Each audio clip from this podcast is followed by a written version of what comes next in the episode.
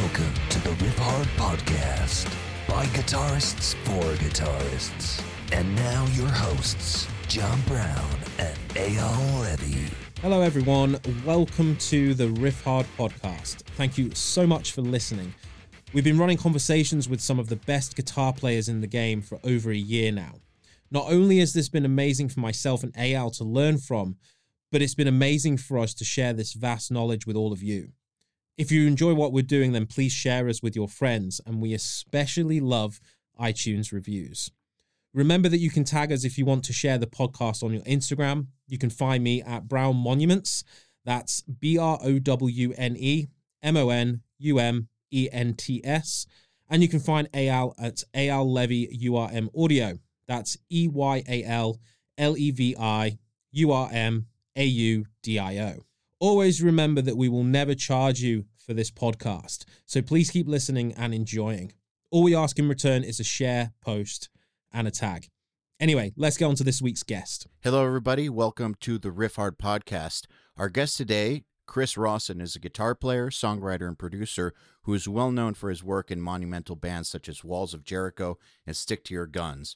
With over 10 album releases combined between the two bands, Chris has nearly 20 years of live playing and touring experience coupled with a wealth of knowledge in the studio. Stick to Your Guns released their seventh studio album at the end of July 2022 entitled Spectre to wide critical acclaim. Let's do it. Chris Rawson, welcome to the Riffhard podcast. Thank you for having me. I'm stoked. It's nice to meet you. Likewise. And John. John, I've known for Yeah. over 10 years probably, but haven't seen him in a, over a decade. Yeah, the last time was Hevy Festival in the UK when that was a thing, which it isn't anymore. yeah, that's so long ago. yeah, so long. That was 2012, I think. So yeah, it's been since 2012. So 10 years. Yeah, insane. What's insane is how quickly uh, that shit goes by. Like 2012 doesn't feel like that long ago. No, to me, it feels like last week. And now I, I like wake up and I'm like, oh, I'm in my 40s now. This is crazy. Yeah, how did that happen? Well, I know how. I didn't die.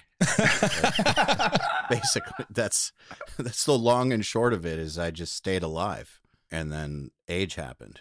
So it's actually a good thing. But sometimes I'm like, how do I look like the way I thought that uh 40 somethings looked as a kid? I think that all the time. Or I bump into people I went to high school with and I'm like, this dude looks 40. And and then I'm always wondering and then I'm always wondering like, do I look 40 or or doing what I do does that keep me young? I don't know. So, Well, when you see college students, do they look like little kids to you? yeah, they look like children. Yeah, same. I think that's like a good gauge is what do young 20 somethings look like. Now I see like police officers or like professional athletes and they look like kids.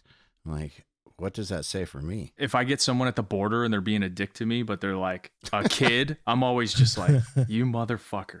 Like like I always want to like dad them all the time and I'm like, "Oh, they can arrest me." It's really, really weird. That probably is a good gauge of what we actually look like. For sure. I feel like it's impossible to actually like know. Kind of like it's impossible to know if your music's any good. Yeah. You know what I mean? Like you just don't know. Like you just can't. Yeah, I think it's impossible to know. You just write what you hope you like, and you're like, I like this, I think, and then hope everyone else likes it. Yeah. Have you been shocked ever, like good or bad, like really loved something and then everyone was like, eh, or just a song on an album that no one gave a shit, and then also the opposite? Yeah, I've I've had the I've I've had the whole spectrum of emotions where it's like I'm shocked that somebody likes something, and then I'm also shocked that people didn't like something. I, what are you talking about? This is like the best thing I've ever done. and like people are just like, nah, that's not it. Yeah. Is that something that you just kind of like accept at this point? Now that, I mean, you've been at it for a while. So I feel like when I was younger, I cared more if people didn't appreciate the stuff that I thought was the best. But then as I got older, just didn't give a shit. Yeah, I feel like you just kind of have to not give a shit about it, or else I still find myself chasing past successes, I guess, all the time, but in a way where I know I can't recreate it. Like a lot of it's like a time and place thing, Yeah. or a moment in time where you put out the right record at the right time with the right kind of kids that are going to shows, you know. where you may never get that perfect storm again. I just try to do what I think is sonically cool to me. It's also like impossible to please every single person on this planet. Yeah, because if you put out the same record, someone's going to be pissed that it's the same. And if you change too much, then everyone's pissed that you changed. Yep. There's no win. Only failure. that whole moment in time stuff actually like uh when people talk about the luck factor i actually think that's actually what the luck factor is because that's the one thing you have zero control over is whether or not it's the right time and place for something. Like you can't predict that and you can't control it. So if you happen to release something where it just is exactly what the public wanted and needed they just didn't know yet basically you showed them that this is what they wanted and needed with your song that that's the luck factor i think or that you met the right people Yeah, I also find that if you hit that, the younger you hit that at, I feel like it messes with your ego in a way where you think that you think like you have control, like you have your thumb on the pulse, you know? You think Mhm. like, oh, I could recreate this whenever I want.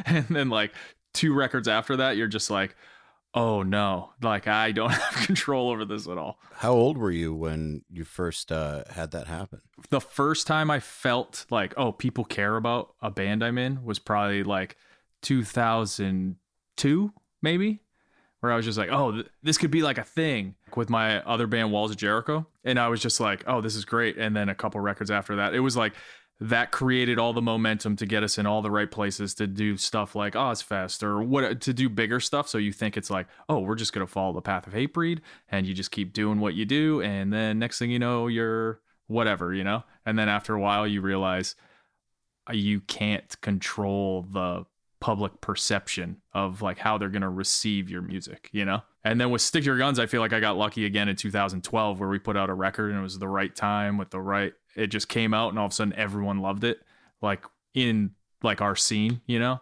So it just felt like, to me, it felt like winning the lottery twice at that point because I understood it was like a lottery. The first time I was like, probably like fluffed my ego and was like, oh, I can do this. This is sick.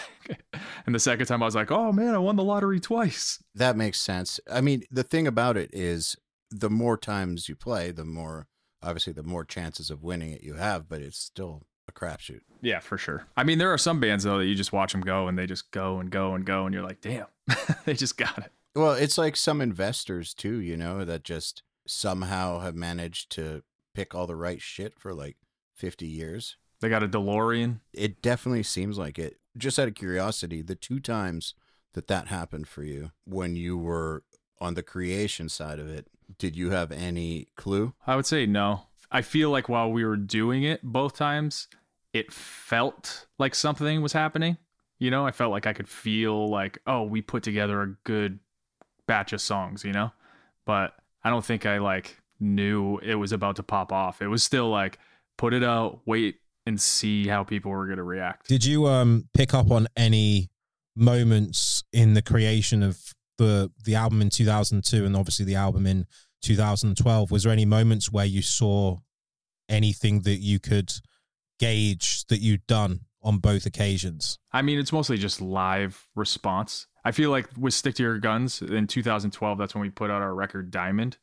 And we had just toured our asses off on the record before that was Hope Division, which that was the first record with the lineup that is still Stick to Your Guns, basically. I feel like it just took that one record to like figure out exactly what we were going to do and then figure out what of that worked live and then spent all of the writing of diamond going like what works live how can we optim make this like the most optimal for a live show Okay, that makes sense. Smart. that's all that we were doing and then when it came out it was just like oh we could play the entire record now and people will sing along to almost every song so we i and in that case i felt like we got lucky but also at the same time it was like we put in the work of going like oh these type of choruses work these type of breakdowns work that like it was almost like research without like we weren't set out doing research but you know what i mean like just learning from watching how people were already responding from the two years previous So you definitely stacked the deck as much as you could in your favor. Yeah, I mean, I still try to do that with every record. I feel like I'm always just like, what works live? This song works, so we need like the 2.0 version of this. You know? Mm-hmm. Do you find that over the years it's easier to do that, or do you find that the public or the the audience they want something different so than they did 10 years ago or 20 years ago so you have to keep on evolving your understanding of what works live I keep trying to evolve, but at the same time, it's like I also don't want to alienate people. So it's like you, I feel like you have to like sort of stay true to your brand, but you also have to stay relevant. So I, for me, my struggle more than anything is relevance at this point being like 43 and trying to play the type of music we play where I feel like it's mostly a young person's game at some point there's going to be a kid who's not who's going to look up at me on stage and go like this guy looks more like my uncle versus like I can be that kid on stage, you know? yeah but it's weird man with heavy music i know what you're saying but then i think about bands like slayer or something where at the tail end of their career they had just as many kids there as they did people their own age and everything in between and i think this is true in most ends of the heavy music spectrum. There's something about heavy music that makes it less susceptible to age than maybe some more mainstream genres. It seems like with heavy music as long as you keep making good music and as long as the band is quality the public is cool with it to a degree uh, like they don't expect you to be 22 forever whereas in some genres of music they do the fans might change though if you do change too much, but that's not necessarily a terrible thing. I mean, when I think of bands that have changed their sound and it's kind of worked well for them, Thrice always comes to my mind. You know, if you go from the first records they put out, it's very, very punky, hardcore punk almost, through to now they're almost like a post rock band, but it still sounds like Thrice Yeah, totally. in the tonalities that they use. Like you can hear the tonalities in the first record to the last record, and they're, you know, you can tell it's thrice. But yeah, I mean, trying to get uh 22 year old kids to like your music until they're in their 40s would definitely happen with bands like Hatebreed, you know? Like Yeah. they still get kids of all ages to their shows as well. In fact, I saw them probably a couple of years ago now, and it was packed. Mixture of ages. There's always going to be like legacy type bands that like pop big enough that it's just like, oh, they're just around for as long as they choose to be at this point. But then I feel like where like a stick to your guns lands is we're more of like constantly trying to be in the mix of what's happening, you know, versus I, I feel like we've never gotten big enough where it's just like, oh, they're just a big band and they're just around. I mean, maybe we are. I don't know. My per- my perception is always just trying to maintain relevant though. You know, the thing about that is, I know as everybody on this call does, like, I know people in some enormous bands and they don't think their band's that big or they feel like it could all just fall apart at any moment. Or yeah, like, totally. like it's all a house of cards, basically. Not like being too comfortable with the size of something is pretty natural and not necessarily linked to reality. Uh, I'm not saying you're delusional or anything. I'm just saying it's not it's not always like one to one. As musicians and artists, we're wired to feel a little bit more uncertain about how things are. Yeah, for sure. For me, I just always try to be like grateful. Like if it all ended tomorrow or whatever, it was just like, oh man, I got to do this till I was like 40 something. You know, that's Pretty way- cool. yeah, that's Yeah. sick. Like if, if you told 15 year old me, it was like, okay, you're going to do this till your mid 40s and you just get to travel the world and play music, I would have been like, hell yeah, sign me up. So I'm, I've, I've already succeeded. Do you still love it just as much? Yeah. I mean, there's aspects of it that I don't love as much that I could do, do away with, yeah. Yeah. but I still love it. You don't you definitely don't have the bitter vibe that some people who have been in the game for a long time have. I mean, I think it would be dishonest to say that someone loves every aspect. You can't possibly love every aspect of anything in life. Like there's always going to be downsides, but like you can you can choose to be a bitter person or you can choose to be a grateful optimistic person and it's I think it's pretty much a choice um, because I know lots of people who are in identical situations who have, and some of them are grateful for it, optimistic. Others are just, they see how shitty it is. And I think it's good to not have gone down that path. Yeah, I agree. I feel like you got to be like positive. You got to find the good in the bad, you know, to be able to. I don't know, just enjoy life. Absolutely. And I think the music industry is a challenging industry. So you definitely have to keep your head in the game in a good way to like keep your sanity, but also just be able to maintain quality or keep your life from falling apart or be able to keep on putting out music. Like I think it's important to take steps to keep your attitude in the right place. Yeah. Plus, no one really wants to be around someone who's just a dick and like, and hates ev- and hates everything. I've never I've been in bands with people like that, and it's like those are the first guys that get kicked out. It's like get rid of this negative energy. This guy's just gonna bring us down. You know? And not to say that people don't have bad days either. Everyone's allowed Everyone a shitty does. day. Yeah.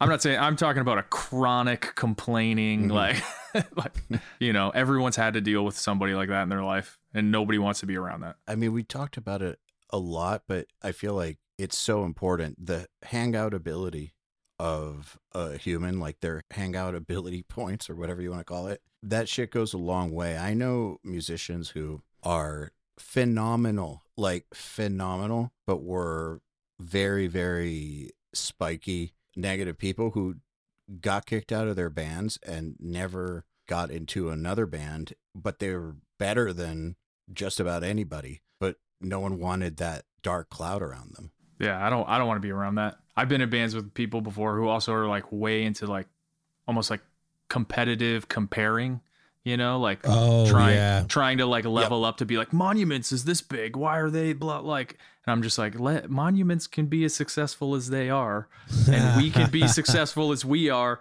on in our own different worlds in our own different lane like Yep. I don't know.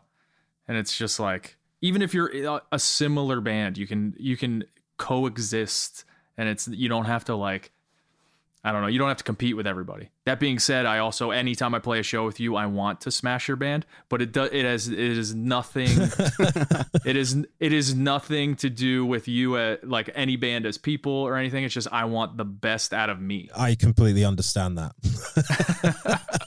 That's the healthy competitive side, I think. yeah. Yeah. If every band is trying to be the best band of the night, that's great. Yeah. It's all right not to like someone's music as well, but appreciating it, giving credit where credit's due. If you watch that band live and they are phenomenal and they're good people, then the music kind of doesn't really matter either because you want them to succeed because they're great people and they play it really well live. Oh, for sure. Yeah, that competition aspect I never really understood either because it doesn't you can't force someone to like your band. So if a band gets bigger than you, then be grateful that heavy music's doing well rather than hating on it that it's not you or your band. One thing I realized after touring for a little bit was, and I didn't try to do this, it just developed in me. I developed a respect I didn't have before for just about any band that was able to do it, regardless of. So I'm a bit of an elitist when it comes to like dorky music stuff, but not when it comes to like the human side of it or work ethic or things. So it's weird. It's like very, very compartmentalized. And I developed this respect for any band or people in bands that were able to just stick it out because it's so difficult. Like, and completely independent of like what I thought of someone's guitar playing or if I like their songs. Like that shit is so secondary to the amount of respect I developed for any band that was able to just make it work. Because that in and of itself is basically a small miracle. Most bands can't make it work. Yeah, for sure. It's like difficult to even like to get five people on the same page and move in the same direction or however or however Yeah. big your band is, you know? To have everyone working as a unit. Plus on top of that when you start like getting like you become like a touring band that's to whatever, you got a booking agent and a manager and a, there's like so many in a label, there's so many moving elements that all have to be working towards the same goal that it's like you might have the band in one direction, the label in another direction, it's not going to work, or the management, whatever, you know. It's just, it is a miracle to get everyone focused on the same goal. Totally. You know, thinking of Hatebreed, did Ozzfest with them one year, and uh, I had never really listened to them before that. Didn't like dislike them or anything, but just they just never entered my, I guess, my music universe. But man, I was so blown away by just their whole thing, how good they are live, like how together the whole business side of it was, like uh, how everyone they had with them was like part of that family. It was just the way that they operated was so cool and so impressive that I became a fan without even caring about the music. And then I thought the music was cool once I heard them live a bunch of times, but like just seeing how well it operated was just it was crazy. It was kind of mind-blowing. I'd say band like Behemoth too, like I had never really heard them before that tour and then just seeing like what a machine that shit was was like, wow, this is how it's done. There's something crazy about uh, trying to get that many humans to operate in the worst conditions. Yeah. Yeah. I'm always mind blown by like Slipknot. Oh yeah, that's crazy. Way too many dudes plus management and but I, everything. I don't. Know. It's way too much stuff going on to get them all on the same page. Yeah. Just the fact that they became successful playing that kind of music, like that successful playing that kind of music and were able to keep it together with that many people.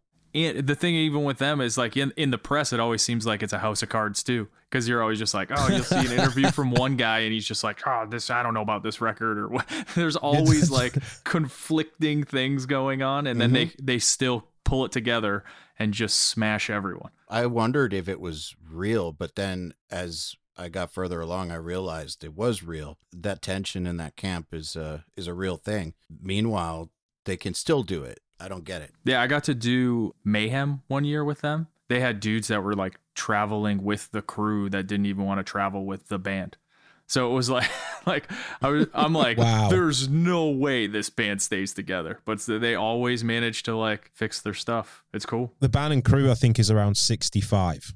Just so everyone understands on the podcast that's as how many people there is. That's yeah. insane. I mean, at the, the- they're running like a full on like corporate business at that point. It's crazy. But that's 65 people on the road, organized by the tour manager. Yeah, yeah, no way. Imagine having to deal with that many people on tour. It would just be horrendous. Yeah, Horrendous, but You find the right people and it's not too bad. to have kept it up for that long, it couldn't have been That bad. no no i'm sure that it was bad but like it couldn't have been untenable or else it wouldn't have lasted. So there has to be something in that camp.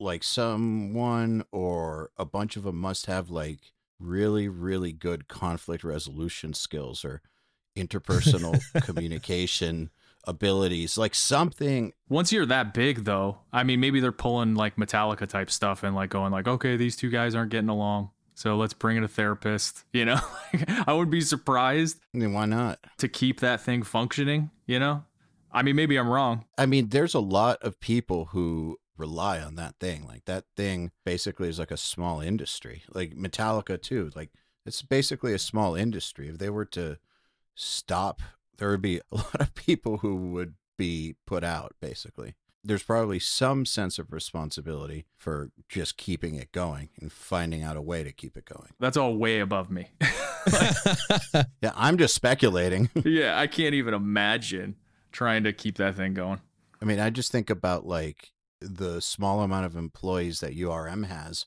and that's tough to deal with. Like, I can't imagine something like Slipknot or whatever. But I'm glad it exists. I'm really, really glad that there are metal bands of that size. It's good for everyone. Yeah, I feel like there needs to be like those bands, like even right now, like the Turnstile, like they're having a moment where it's just like, dude, they're they're like opening doors for everyone right now. Who knows how many people will squeeze through, but they're just like it's it's so cool to watch like bands like them or or like Knocked Loose be able to like go out and do large stuff. Absolutely. Like, who knows how many people will squeeze through, but some will. Just out of curiosity, I guess in either of your careers, was there a band that like basically opened the door for you guys? Walls of Jericho for sure. I'll credit for me personally. Sick of it all on Earth Crisis. Earth Crisis took Walls of Jericho on the first time I ever like went through the entire U.S.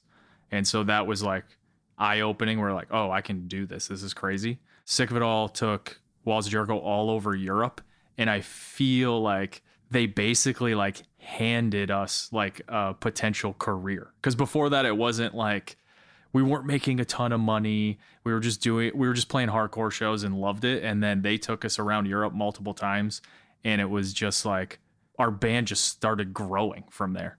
I owe them everything. It's really interesting. Yeah, just giving us that opportunity. Just getting on tour with the right band at the right time. But then that band actually extending themselves. Did they help you guys out at all? Like show you guys like how to do it, or was it just like here's a couple tours? Like good luck, kids. No, there's like a handful of tours, and then like I I remember being out with Earth Crisis, and that was the first time I ever saw a band backline their gear. And at the time, I'm coming from like VFW hall like basement shows, and then I see that, and I'm like, who are these rock stars? Why what are they doing? you know, like I think that's like kind of shitty, but I'm like a little punk kid. And then they're like, no, it makes it so it's faster. Like I just the little things you pick up on and learn eh, are just crazy. Like in it, Sick of It All did the same thing. Like they would just show us. I think Sick of It All is the first band that showed me like, oh, you should have like show clothes so you don't just ruin all of your clothes you're on tour. You know, like stupid things Yep. like that that you don't think about. Funny thing is, is the show clothes thing is the first time I've ever done it. It was on the last tour that we just got back from like two weeks ago. First time you've ever done show Yeah. clothes. That's impressive. How? How? How? Because it feels disgusting to get the stage clothes on from the night before. Well, you gotta just let so them just dry. wear them all day. Yeah, and I know let them dry, but then it feels all crusty, and you know it's your own juices within that. I need to hear the rest of the story. Did you just like get off stage and wear them? No, I would from on the last Okay. tour. All I changed. Okay. but No, but before that, before, that, the I would just have a different set of clothes each day. Okay. My suitcase would obviously okay. stink, Okay. All right. but I would just wash more regularly my clothes on tour okay, but like just making sure you didn't commit the cardinal sin. of wearing them all the time.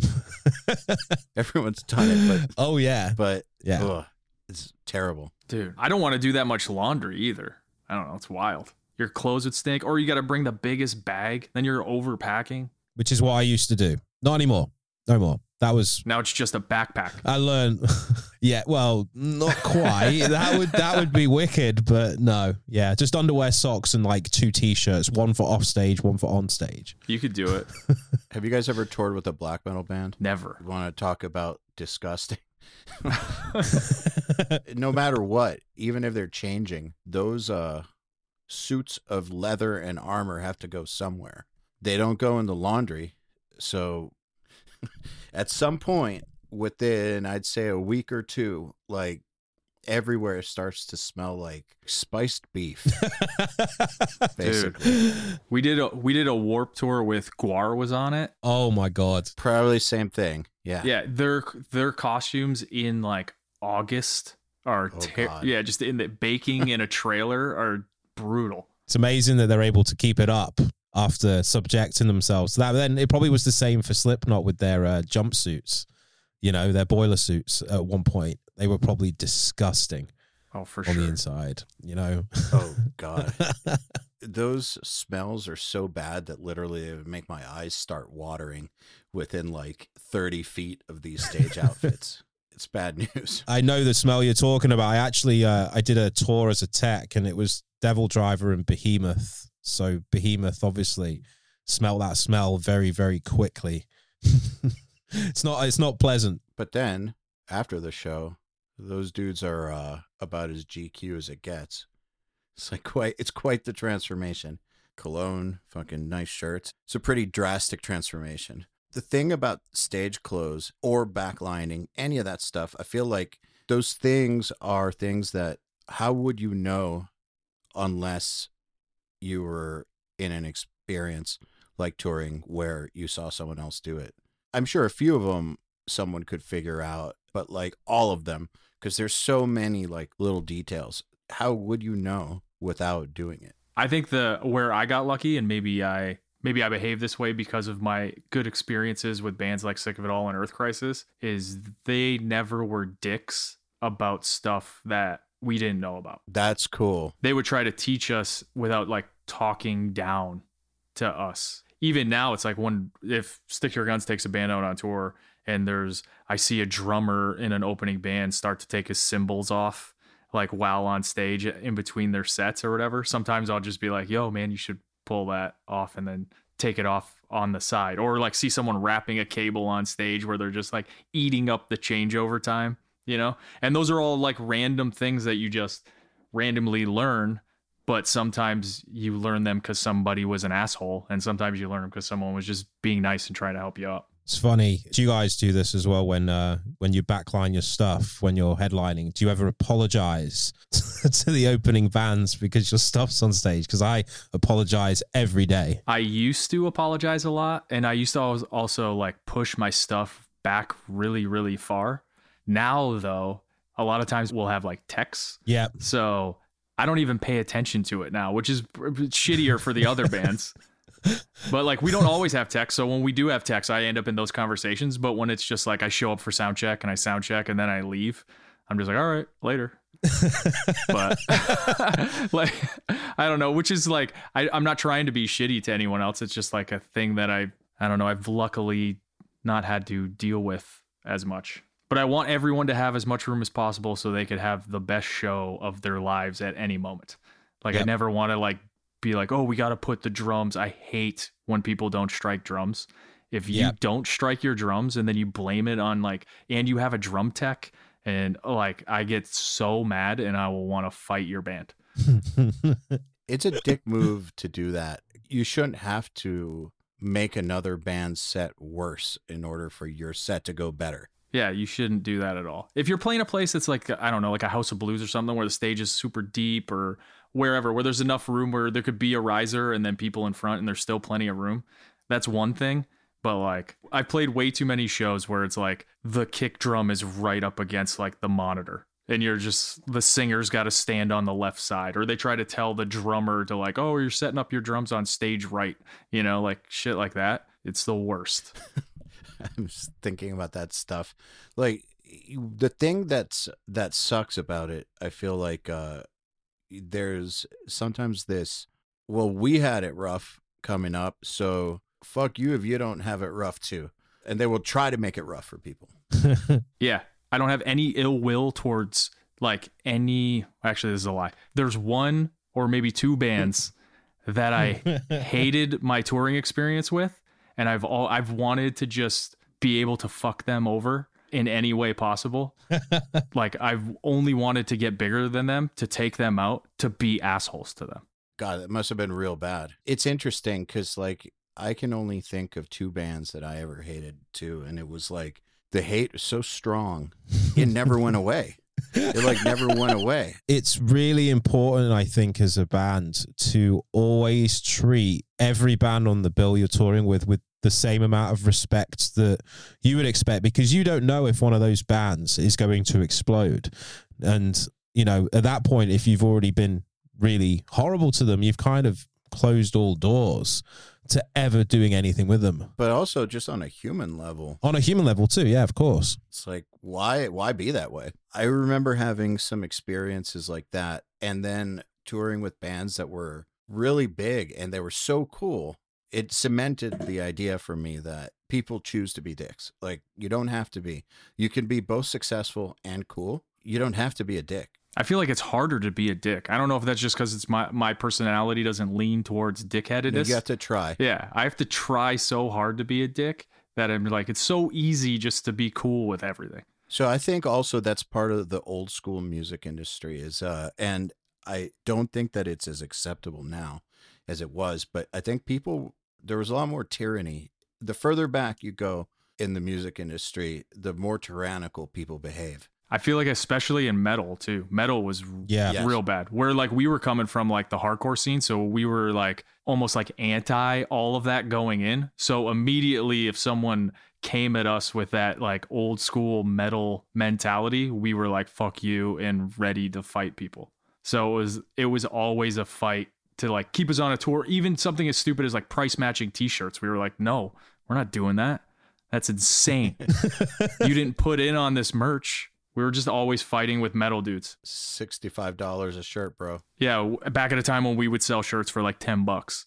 So it's it's fucking crazy. Yeah, eh, but it's the same in like the studio and stuff. Like I think with managers and like it's just industry wide. Like for instance, producers back in the day were basically dictators. It was much more acceptable to be abusive to the artists you're producing, whereas it really is not very accepted now. It really doesn't fly for the most part. But yeah, the further back you go, the more the more common it is. I think it's just more common in the music industry to just be a fucking monster.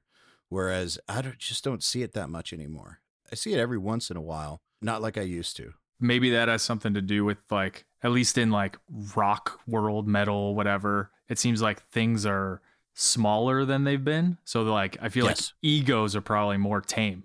Whereas like when it's like almost everybody's an arena band and producing arena bands and all that shit with like Bon Jovi and Poison and Def whoever, you know, everyone's egos were probably so unchecked Yeah. that everyone thought they were the shit. Yeah, Probably also the nose beers too at the time. nose beers. That's good.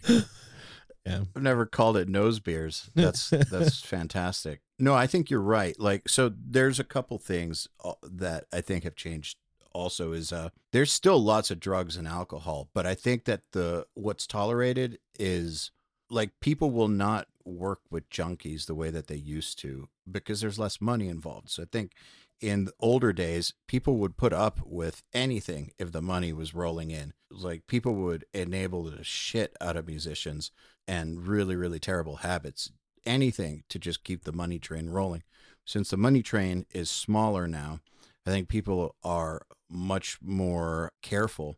Again, not to say there aren't drugs and alcohol, of course there are, but people are way more careful about working with alcoholics or working with serious junkies or it's just not common like it used to be. Yeah. And those people also that have the what Chris was saying about, you know, just dealing with people like that. You can't it just it's not tolerated anymore. Plus people have phones now and can just put it up on the internet immediately.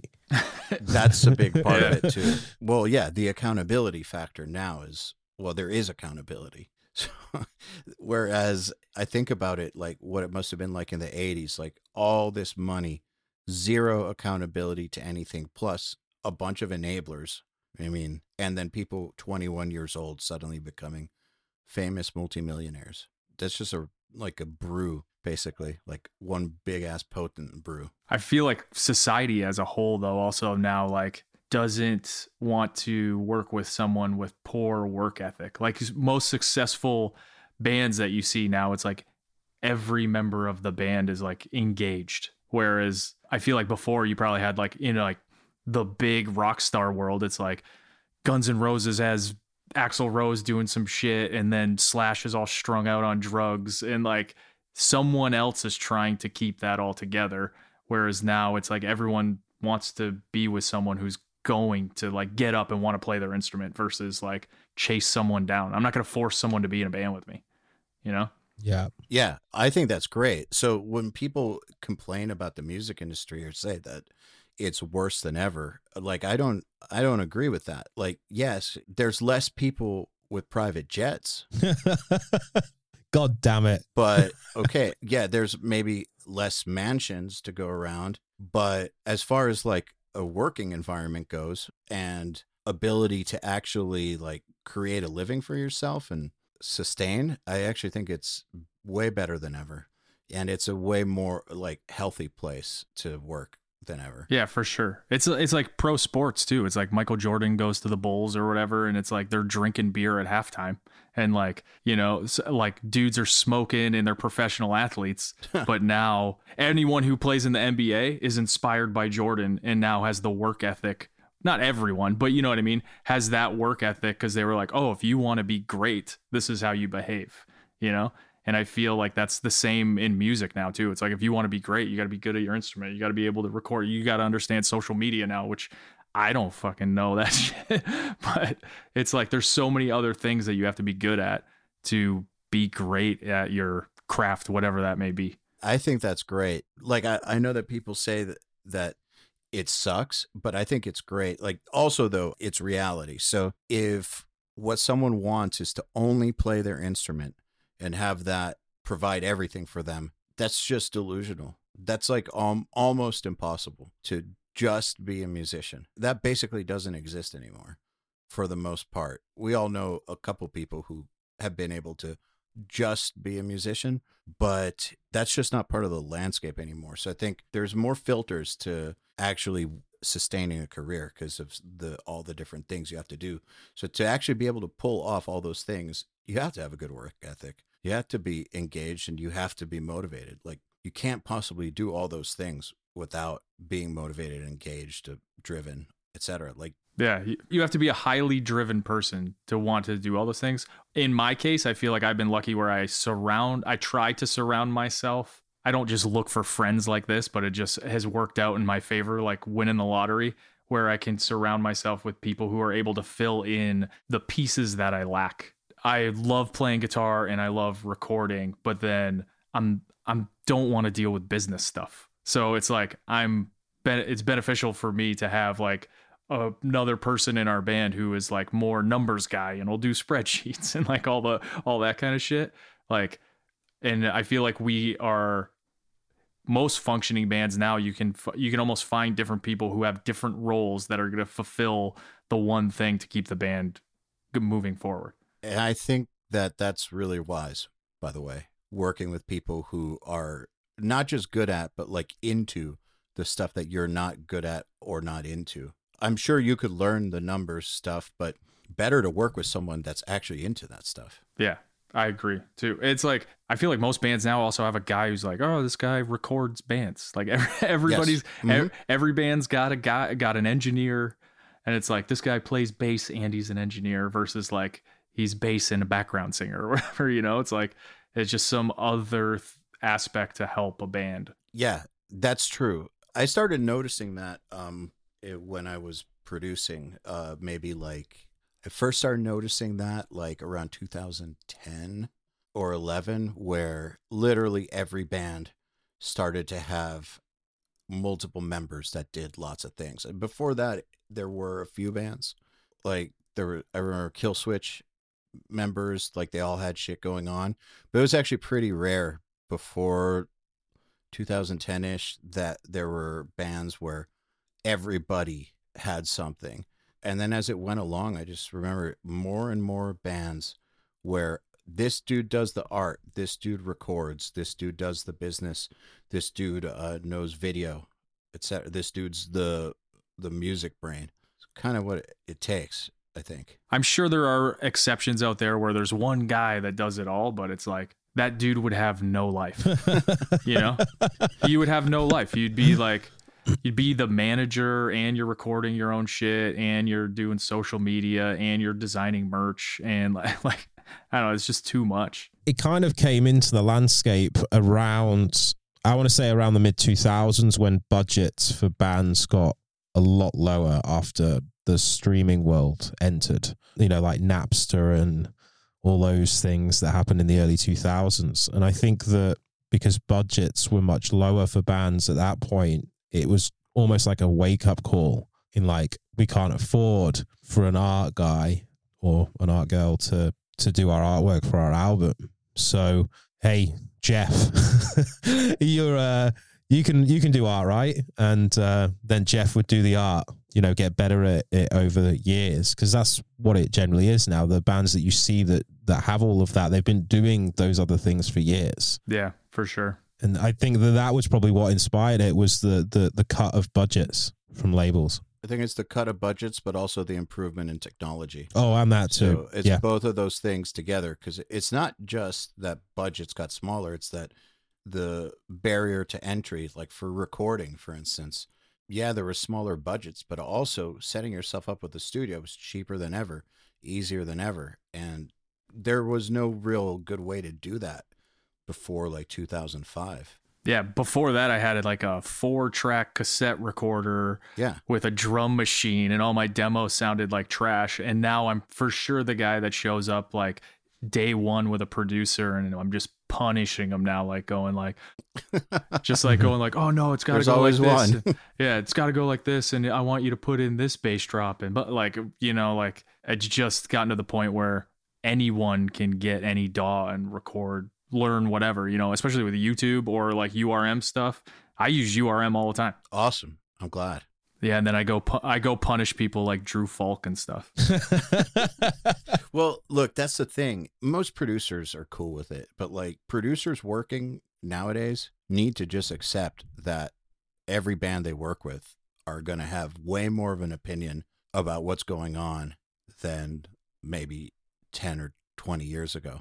It's just the way it is. I actually think producers should just lean into that because it's more efficient and since the budgets are smaller, you have no choice but to be more efficient. So the band comes in already knowing a lot about what it should be and have some skills. That's it's a great thing. It allows you to get more done with the lower budget. Yeah, I enjoyed as soon as I like as soon as I got into Pro Tools and I was able to like demo out like how how songs are gonna go, and then I could just give the file to a pr- to like the producer we're going to, and not have to do scratch tracks or or anything, and just look at them unless we're gonna like manipulate something, but just go like, all right, it's ready to go, go, we can start now. Like it's just eh, it, I, even that just saves so much time.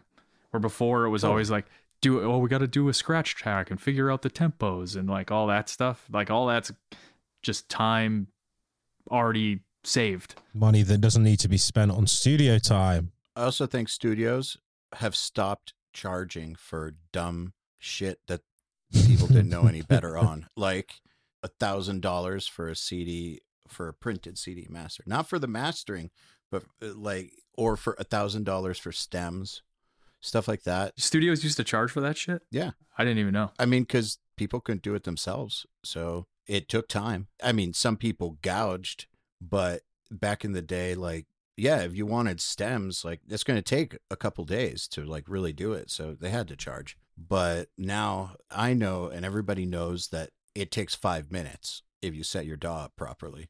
It's literally takes as long as the song. And because all the musicians know that too, because there's someone with a DAW, nobody can gouge for that kind of shit anymore. On the other hand, though, musicians don't have the excuse of just not knowing how it works when asking for backing tracks for live or whatever. Like one thing that I know annoys the shit out of producers is getting hit up like once a week for like a year asking for things where now since everybody has a DAW, they should know they should know like what to ask for and ask for it all at once rather than like expecting producer to open up the session like once a week for the next year. Yeah. I know the on our the last Stick to Your Guns record, Drew sent us just a file that had all the stems. Like at the end of it, it was like, here's the mix, here's the stems. All right, we're pretty much done. like Yep. uh, he was like already prepared, which I thought was great. Yeah, because if you don't, people will hit you up forever. They will for sure. That's like a huge difference. I do think though that um there's always the fear that or the worry that someone with a big ego who really kind of sucks is going to, you know, like get in the way. But honestly, man, I think that overall it's a really great thing that bands can do their pre-pro and that someone does know how to record it's oh it's so much better when bands have a vision for what what things should be Yeah, I agree. that means that someone external doesn't have to invent it for them so out of curiosity when did you start recording I mean, I started recording just out of this, like making demos. I would say in like the late '90s, like with like on like just like stereos that you hit record with a microphone, you know, and put riffs on them. So that's the beginning of it, and then around like it evolves into like drum machines and like four track recorders, and then by like early 2000s, whenever like I forget which version of Pro Tools, but I bought an M box. I got I, got like an M box and a pro, uh, thing of Pro Tools and a MacBook, and that was like the beginning of me recording. And it was only specifically for I'm just gonna make demos. That's like I just wanted to get my own ideas down, and then it's just slowly it just slowly has kept going where it's turned into like I've made other bands demos to I've gotten the opportunity I've fell into like producing other bands and just random stuff. have you found that it's helped your playing Oh, for sure. As soon as I got like a DAW and I could have like a click track, it just like game that, changer yeah, it was just like, oh man, this is like, and I play to a click most of the time when I'm at home. So I just feel completely comfortable in that. Where I remember the first time it was like, all right, we're gonna record to a click, and I had to hear it and play along to it, and it felt foreign. It felt awkward. So yeah, I feel like you need. I, I need the click. I'll turn the drums down, and cr- the click is on like a thousand. God, the first time playing to a click was definitely weird. It's like, why does the click keep changing? Why? why? Like, Why is the click fuck's out wrong of with time? this click? Yeah, like what's what's up? I'm with that? playing perfect. yeah like this thing's fucked up yeah like i feel like recording yourself is probably the best way to get better Oh, for sure. Hands down. Especially you, you you can hear it. It's like hearing it under a microscope where you're just like, oh, I'm sloppy as fuck.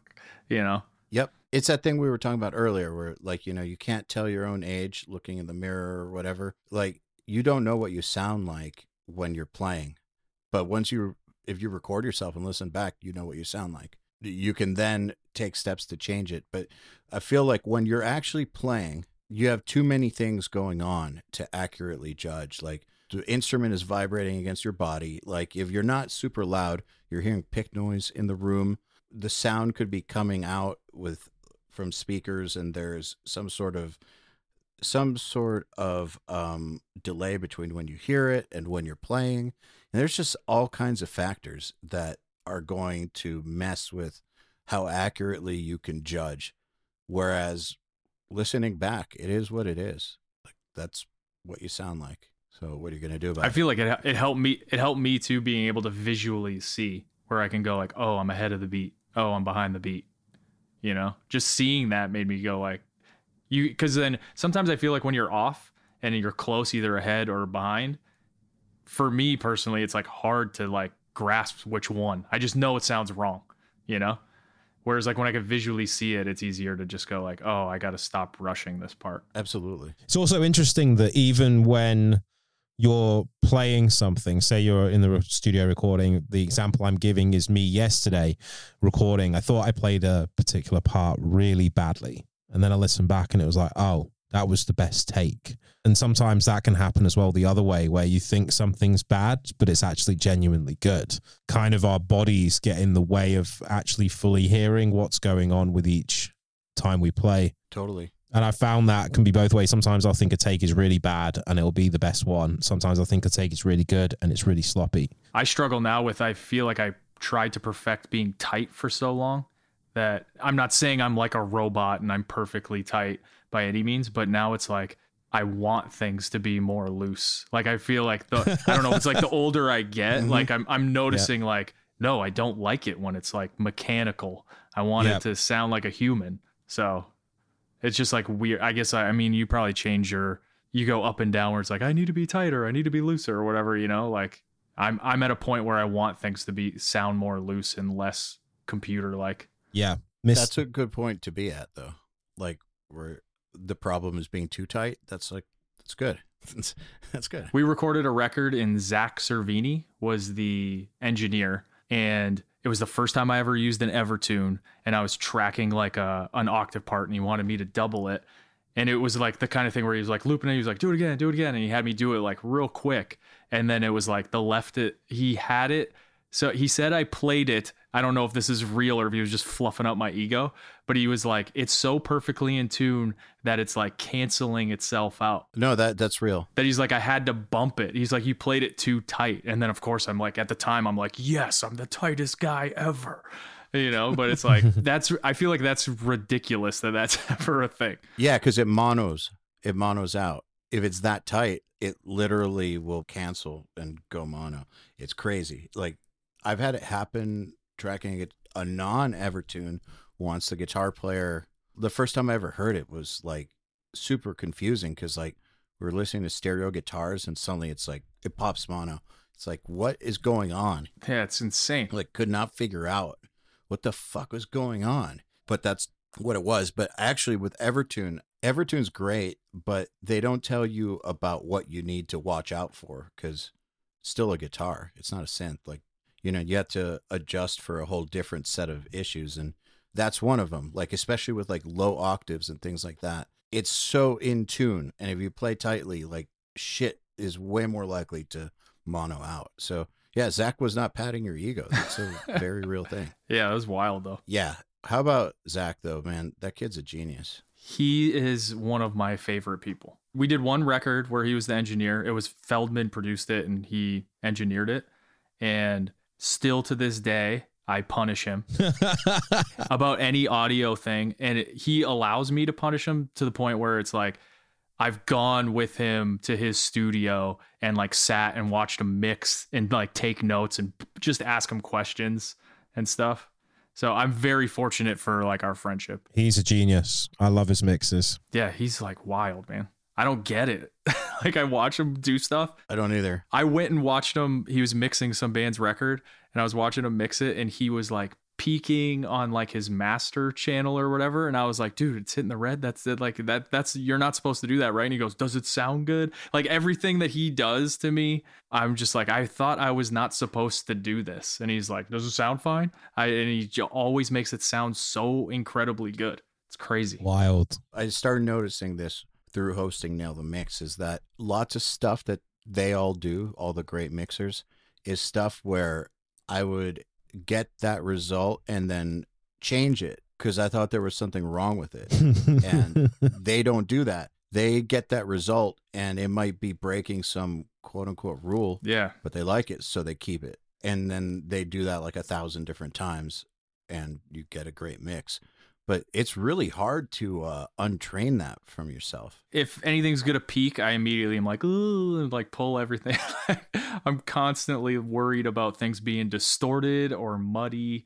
And then when I watch someone like Zakk or like Drew when he was doing stuff, I'm just like, these guys just do whatever, it seems like. Obviously, they have like the technical knowledge that I'm trying to possess, but it's like they just do whatever they want and they make it sound great. And it blows my mind. Both of those dudes are uh, staggeringly talented, basically. Yeah, like them as a duo, like they've I've heard some stuff that like Drew's done that Zakk's mixed, and when they're together, I'm always like, no, this is gonna be the best thing ever. Yeah. World is going to explode, basically. yeah, they're great together. Time for one more question. My question for you is since we're talking about recording and stuff, since you started recording a long time ago, you know, before you started working with producers, was it a big step for you to suddenly have someone else coaching or telling you what what to do or like getting in on your songs or Yeah, I don't feel like I'm good enough at recording, so I've always wanted like I like having someone else there, but I feel like I'm more of a uh, creative brain, I guess. So then when someone tries to tweak something that I've already spent too much time on, then I've I've resisted it, and I know sometimes I've resisted it for the better, and sometimes I've resisted it and made it worse. You know, when it could have been better if I would have let something go. So yeah, for me, it's it's definitely like it's difficult to like have something that you've created that's your baby that you feel like you put so much time into, and have someone come in and listen to it for like thirty seconds and just go like, "Now this part sucks." You know, Th- those are the parts that are difficult for me. Yeah. The thing is that what I've noticed is with like the whole demoitis idea is producers and mixers are very anti demoitis, but sometimes demoitis is good. Yeah. Like sometimes it is better the original way. So sometimes you do need to uh, stand your ground, I think. And that's what makes it difficult because sometimes they are right that the shit needs to change. And so knowing when am I just being precious about this part versus no, they're wrong. I need to like need to hold ground about this part. They just don't get it and uh my vision not theirs. Knowing when what's appropriate, that's the tough part about it, I think. Yeah, I feel like that's for sure the part where I struggle with, where it's like part of me goes, oh, this guy's hearing this for the first time. So that means maybe I should take his opinion because everyone's going to get the opportunity to hear this for the first time and they might think the same thing. But then at the same time, my brain also goes, well, maybe this is the kind of part that you listen to five times. after, after you hear it five times, everyone's going to be singing along or whatever, you know? So it could go either way. Yeah. How do you resolve it? I have no idea. I feel like that's a difficult uh that's a question for people who are much smarter than myself. But you yourself in the moment as the person that's part is In the moment, sometimes it's a Yeah. meltdown, you know? Sometimes sometimes it's Yeah. like you're ruining my fucking song. Yeah. Sometimes it's like a defeated like passive thing where it's like, "Oh, I could see the rest of the band or whoever's in the room is siding with this person, so maybe I'm wrong." I never want to be the guy in the room who thinks he's right 100% of the time. That's good. That's the answer. Is you should never think that you're right 100% whether you're the producer or the guy that wrote the song or the guy that's here in the song. If like you're going to be wrong. So, I feel like you just got to like vibe off the energy of the room and what makes everyone feel good. hmm Great answer. Agreed. All right, Chris, I think it's a good place to end the episode.